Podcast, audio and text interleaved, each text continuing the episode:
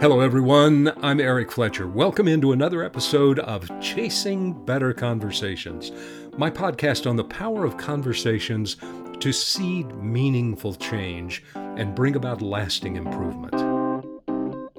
I am especially excited today because we are being joined by a pioneer of law firm sales and business development.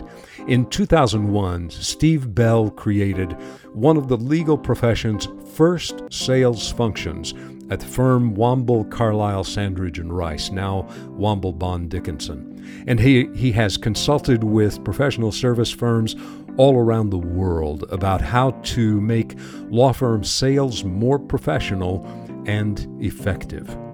Prior to innovating in the legal vertical, Steve helped found sales forces at Price Waterhouse and Grant Thornton, where he was an equity partner. Steve is a certified Gallup strengths coach, which means that he focuses on leveraging the strengths of his clients as distinct from trying to fix weaknesses. He has helped law firm sales programs survive and thrive in the face of unforeseen global events, including the nineteen eighty-seven's Black Monday, nine eleven, the dot-com bubble burst, the Great Recession, and of course, the global pandemic. He helped establish the B D functions at the global law firm network Lex Mundi, and he maintains an extensive global network of law firm leaders, marketers, thought leaders, and commentators. Today, Steve is a principal with Law Vision Group, which strategically assists law firm leaders in maintaining and growing market position and market share. Recently, Steve co-authored a book, Sam Legal, Turning Key Clients into Strategic Accounts. Steve, good morning. Welcome. Good morning, Eric. It's been a while since we've chatted, so I look forward to this conversation. Well, I, I wanted to have you on the uh, on the podcast for a couple of reasons. Uh, w- one, it's just a good excuse for us to visit. And two, I learn every time I visit with you, and I, I know that will be the case for... for uh, for the folks that tune in. A lot of folks are going to know you at a professional level. Let's back away for a second and, and uh, grab a personal glimpse if we can. And I tend to rely on three touchstones for a lightning round of personal insight. First one is on your personal playlist. What are two or three pieces of music that, that uh, we're going to find on your playlist that kind of uh, anchor your enjoyment of music? That's easy. Um, you know, during the pandemic, I reintroduced myself to serious classical music again. My favorite symphony is Beethoven's Symphony Number seven, and I've been so lucky to hear it live in person twice this year so far, so that's great. Oh, wow. And also, we just celebrated Rachmaninoff's one hundred fiftieth birthday, so all during the month of April, I heard many pieces of Rachmaninoff music, but his piano concertos, one, two, and three, are delicious. So I listen to those all the time. Sweet. There, there are certainly worse things to listen to. Do you do you venture away from uh, classical at all? I guess I'm single-minded, Eric. So no, I don't uh, venture very far from classical music because as soon as I hit the country music station, I immediately hit, let's get back to W E T A classical here in Washington, D C Okay. From music to literature, um, a book or two, if you'd like to, that uh, you, without hesitation, recommend to anyone. I hope that I don't screw this up too bad, but, you know, the autobiography of Ulysses S. Grant, I think the author was Ulysses S. Grant.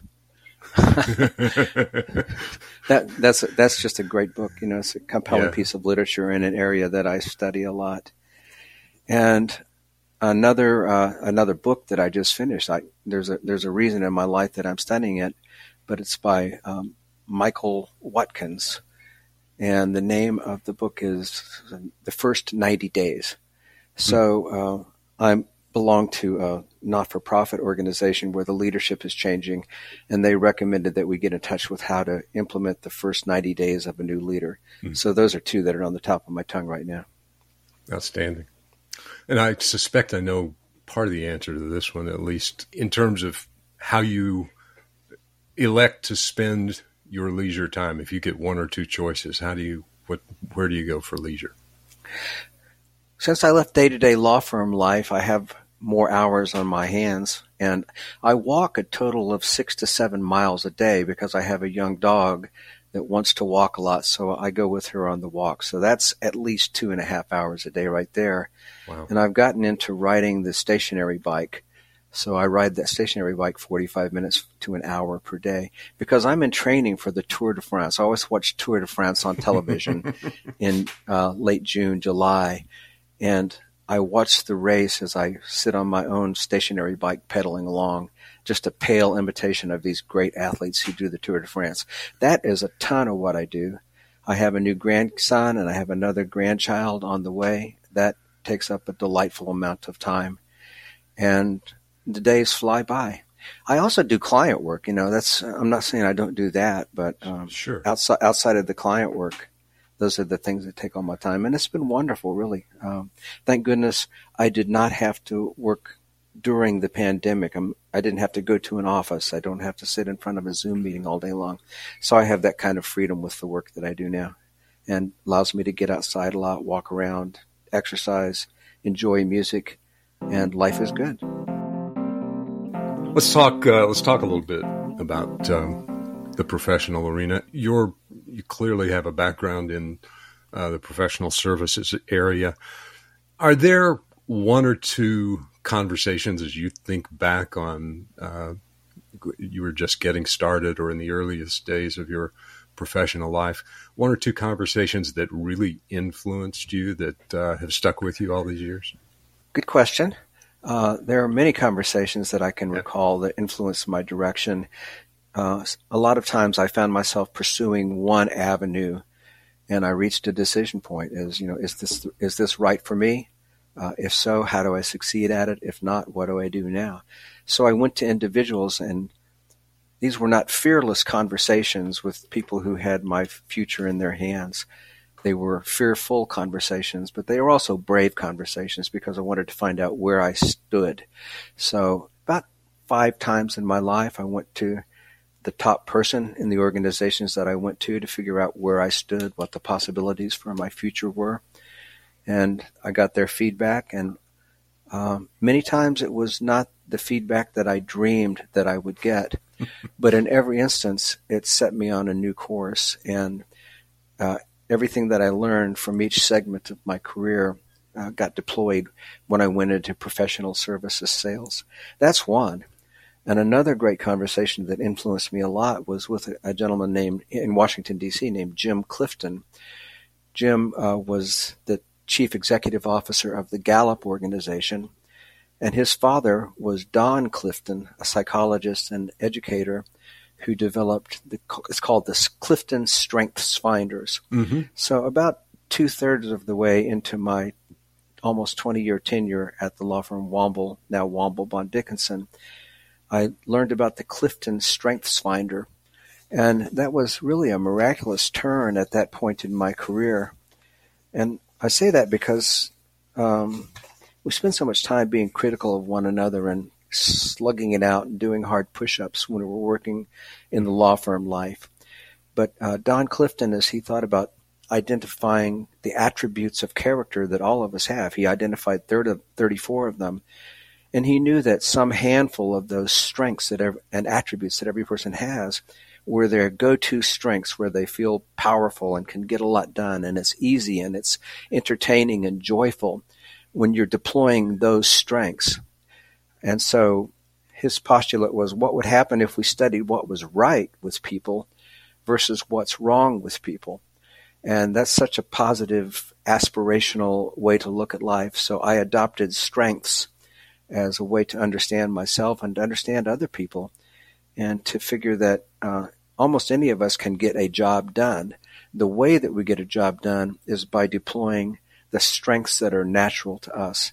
It just makes getting jobs done a lot more fun and enjoyable and productive and a happier life. So those are some conversations that I had.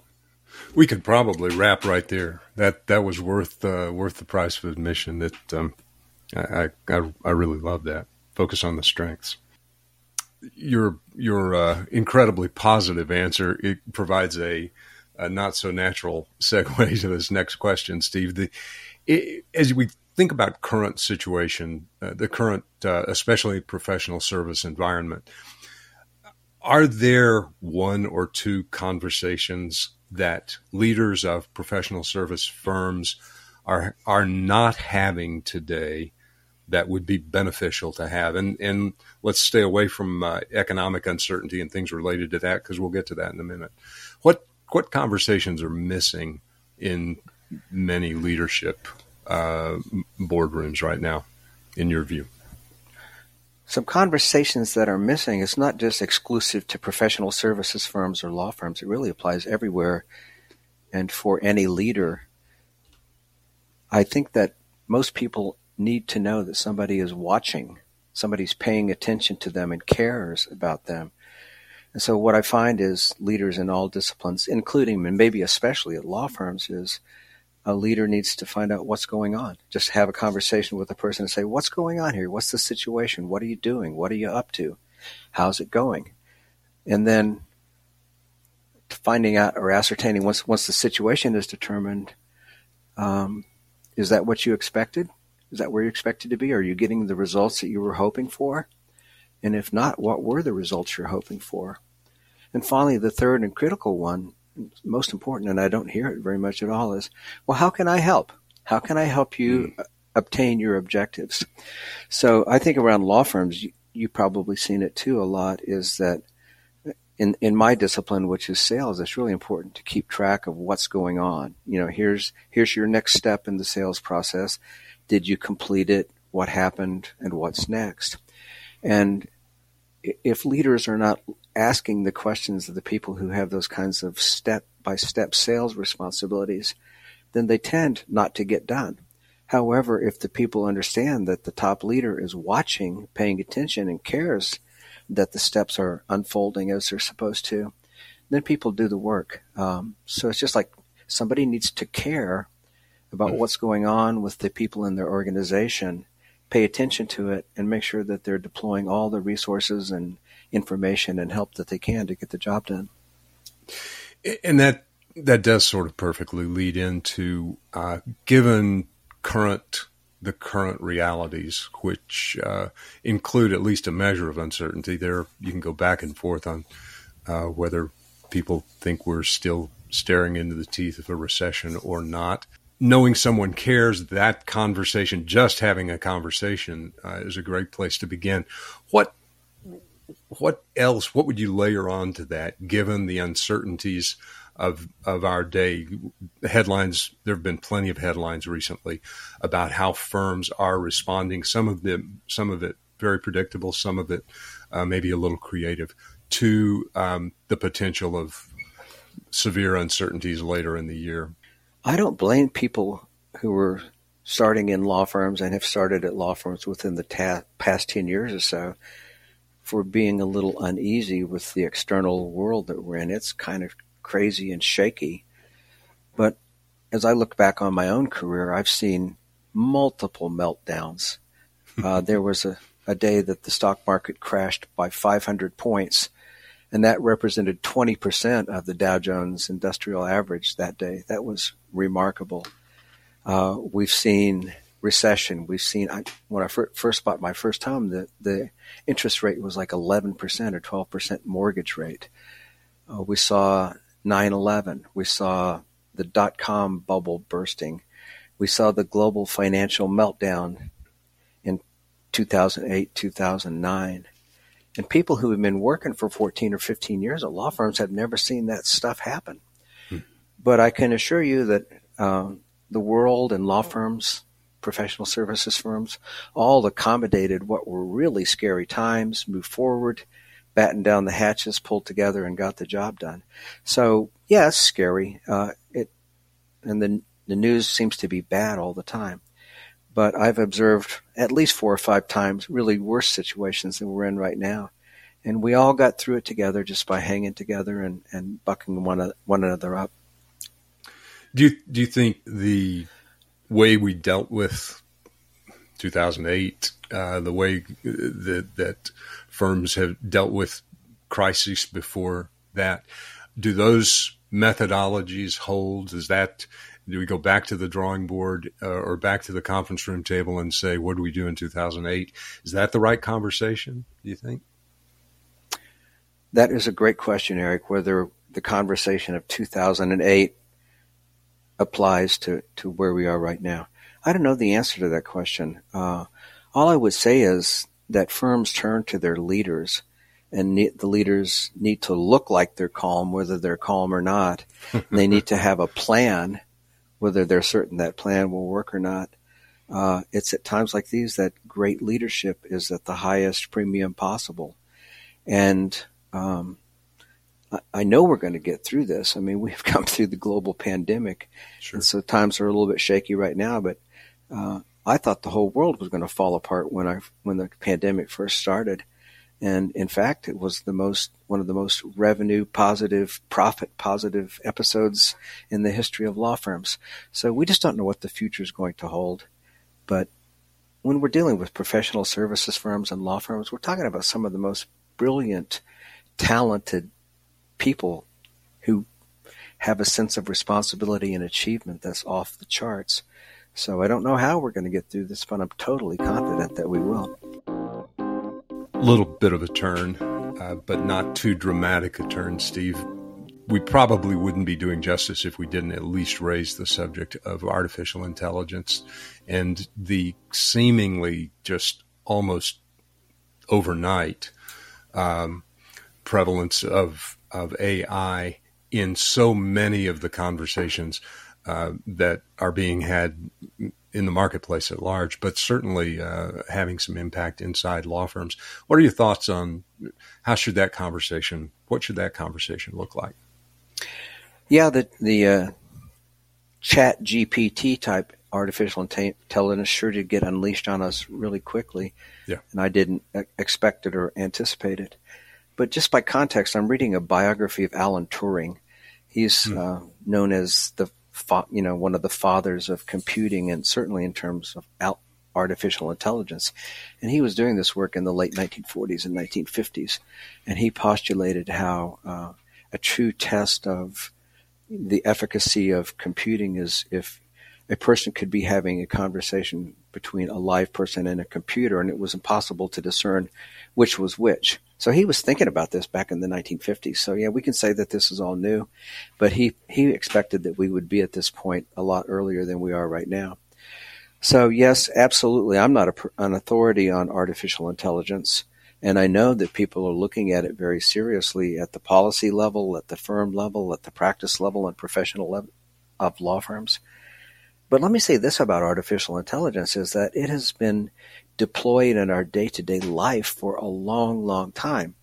And I think you only have to look to a place like Amazon, you know, which is the premier uh, selling platform, right? It's, it, it totally uses artificial intelligence and has for a long time. It knows what we bought. It knows, it uh, knows to, what to offer us. It makes commerce instant with one click of the button. It knows uh, what other people who bought what we just bought are going to buy. So there's that.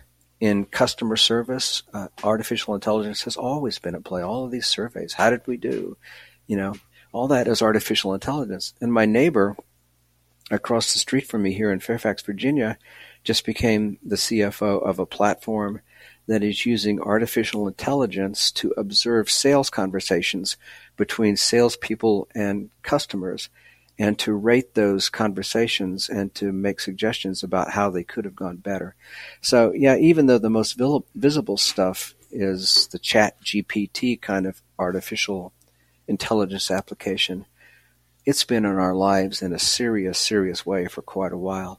So um, I hope that it doesn't uh, get out of control, and somehow I think that now that people are focusing on it so much, we'll be fine. Safe to say that at the at the very least, we should be talking about it. I mean, it is, it is here. We are dealing with it. Uh, to ignore and hope that it doesn't impact um, workflow in a, in a law firm or any professional service arena is is probably not the smart path to take. I wish I knew how artificial intelligence is going to change our lives, but um, yeah. I'm going to try to be very, very careful and understand that I'm look I'm looking at this screen, Eric, with a photo, you know, with an image of you on it. I hope that's really you. Yeah, it looks yeah, like yeah. you, and it sounds a lot like you. So at this moment, I think I think I'll believe that it's you. Okay, how about a little uh, little bit of a, a lightning round? If you could have a conversation today with one or two people, living or dead, about any topic, who would you choose to sit down and visit with? One person I would love to have conversation with right now, and I wish I had when he was alive, was my grandfather. Mm. And I, I say that in the context of the past three years of living through this global pandemic. My grandfather in nineteen eighteen was uh, inducted into the U S Army. He was going to be an ambulance corpsman in France uh, during the First World War. So he married his high school sweetheart on March fourth, nineteen eighteen, and he immediately deployed to Fort Riley, Kansas. And in particular, there was a camp there named Camp Funston. And that is where on the eleventh of March, nineteen eighteen, the first Spanish flu incident in the world, I believe, happened at Camp Funston, Fort Riley, Kansas, at exactly the time that my grandfather was entering the service and training wow. in the medical corps there. Wow. And then he shipped out to France, and of course the virus got shipped across the sea uh, to the European theater of war, and it spread around the globe, went around the globe a couple times really rapidly, killed, some people say thirty, forty, fifty million people. Mm-hmm. So my grandfather was involved in the very early stages of the Spanish flu. And mm-hmm. he never talked mm-hmm. about it. Would have, you know, I would have loved, you know, he was in the medical corps. He would have known wow. about it. And I just would have loved, in addition just to knowing what were, what was going on in World War One in France, what was that like? He didn't talk about it, and I was not smart enough to stop the conversation and find out. But boy, I would love to find out more about his experience with Spanish flu, because he was riding right alongside of it as he went to France in, in World War One. That's that's the one I'd really like to have. If I if I could do a do over, that's the one I'd do. That'd be pretty rich. It's amazing that question uh, elicits a similar response. Again, it, it it's almost always, you know, family member, uh, a, a mentor, uh, uh, someone that we would would love to have had as a mentor. But that's a great one, Steve. One conversation that we would all benefit from stopping having. That's a terrible way to ask that question, but one conversation we ought to just stop having, and we'd all be better for it. I'm not sure if it's one conversation, but it, uh, to me, it, uh, I think we should use judgment when our conversations so intensely feature the word I. Mm. It means that we're talking about ourselves. And I think the richer conversations and the better opportunity for progress is if we are focused on something other than ourselves. And when you are talking to somebody, asking them questions and learning about them, the word I does not appear very often in that conversation. When you're talking to potential clients, uh, I doesn't come up or shouldn't come up all that often. When you're relaying third-party stories, the word I doesn't come up. But give it a try sometime. Uh, think about uh, your conversation of the last one hour and how many times did the sentence begin with the word I. And when I stop and think about it, it's kind of embarrassing, really. I, I, I, I, I. And I uh, try to stop that in my mind and turn the conversation outward uh, just to make it less self-centered and self-focused. And I'll learn a lot more when I approach life with a lot less I in the language. That's that's great. Terrific word. One, is there one conversation that if you know it's going on, the topic is being discussed, uh, you're going to find a way to uh, eavesdrop, to inject one one topic, one idea, one conversation that's going to grab your attention almost no matter where you are? One conversation I, uh, or any kind of conversation involving history uh, absolutely captures my attention. Mm. I, I was not a history student when I was in college and so forth, but somehow I just got fascinated with the stories and the richness and the episodes of all history. And I'll give you an example of how this unfolded. I, I was at a, a former teammate of mine at Womble was holding a reception at a bar in, in Washington, D C, and she invited me to come, and I really enjoyed it. So I ordered a Bloody Mary. And another guest of that reception was standing next to me, and he said, in his German accent, "Do you know where that drink's name came from?" And I stopped and thought about it for a moment, and I said, "Well, how about Blo- Bloody Mary, Queen of Scots?" And he said, "You're right." And and then we launched into a conversation from there about uh, the Reformation in Europe and Martin Luther and the relationship to the monarchies and so forth. It was just the best, most fun conversation. It went on for forty-five minutes. He was amazed that he found somebody at a bar to talk to who knew something about Middle Age history. And he did know a lot, and I was able to fill in some blanks that I didn't know about. So almost any conversation, though, about history. I love history. I've been reading it all the time for twenty years.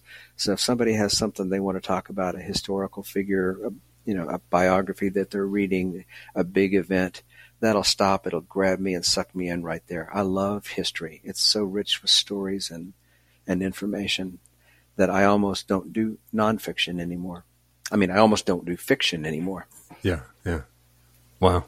Well, I can tell you, Lovin, just how animated, assuming I'm looking at the real Steve Bell and not, yeah, I understand. not, a, not an avatar. Uh, yeah, I love the animation. Let's wrap up with this. You alluded a moment ago to eliminating, to the degree that we can, the word I. Uh, to the degree that that populates our conversation, that's probably not a great sign. Inside uh, your sweet spot, sales, can can you give us a framework about what a great conversation between uh, me and you, if I'm trying to sell Steve, uh, I, I want to work with Steve. What's a what is the framework for a good conversation? Eric, I was not prepared for that question, so this will be a great answer. But, you know, it's, I think it's generally true of any, of any sales situation. You know, people don't sell anything to me. I don't think people sell anything to anybody. What happens is that people buy things, mm-hmm. and it is the fortunate person who understands what a person is seeking to buy and is there with the right product or the right solution at that moment. So in my life, I have transitioned from thinking about sales process to buying process and what's going on on the end of the person who's buying something and how completely can I understand what's going on with them, what their need is, what their human motivation is to move forward or not move forward. And if we can ascertain the buying process, then it's possible for us to design a selling process that complements that buying process. But especially in the field of law, people don't buy legal services out on a whim or because they want to or because somebody's trying to sell legal service to them. They buy legal services because they have a need. And I think that the people who provide legal services and are trying to sell legal services would be well guided to pay really close attention to what's going on on the buying process. That folds very nicely into the uh, the perspective that's that would make me resist the temptation to make the conversation about me, not use the word I, but start. Uh, it's about listening. It's about finding out what uh, someone is in need of. That's a that's a great framework. I can't stub my toe hard enough to make it hurt you, Eric. But what I can tell you is I've blown a lot of sales by talking so much and using that word I all the time. I finally learned to stop that, to ask a lot of great questions and pay attention to the answers and dig deep. You know, if if a buyer asks me a question, I turn it right around and I ask, well, why are you asking that question? What's behind the question? What's really going on in your mind that you would ask such a question? As distinct from, what all of us former A students always tried to do is be Johnny on the spot and have the terrific answer right on the spot. Probe a little bit deeper and find what's inside that question that's driving a person to ask that question. And it's a golden key to getting the business. Yeah, that's that's great. Terrific.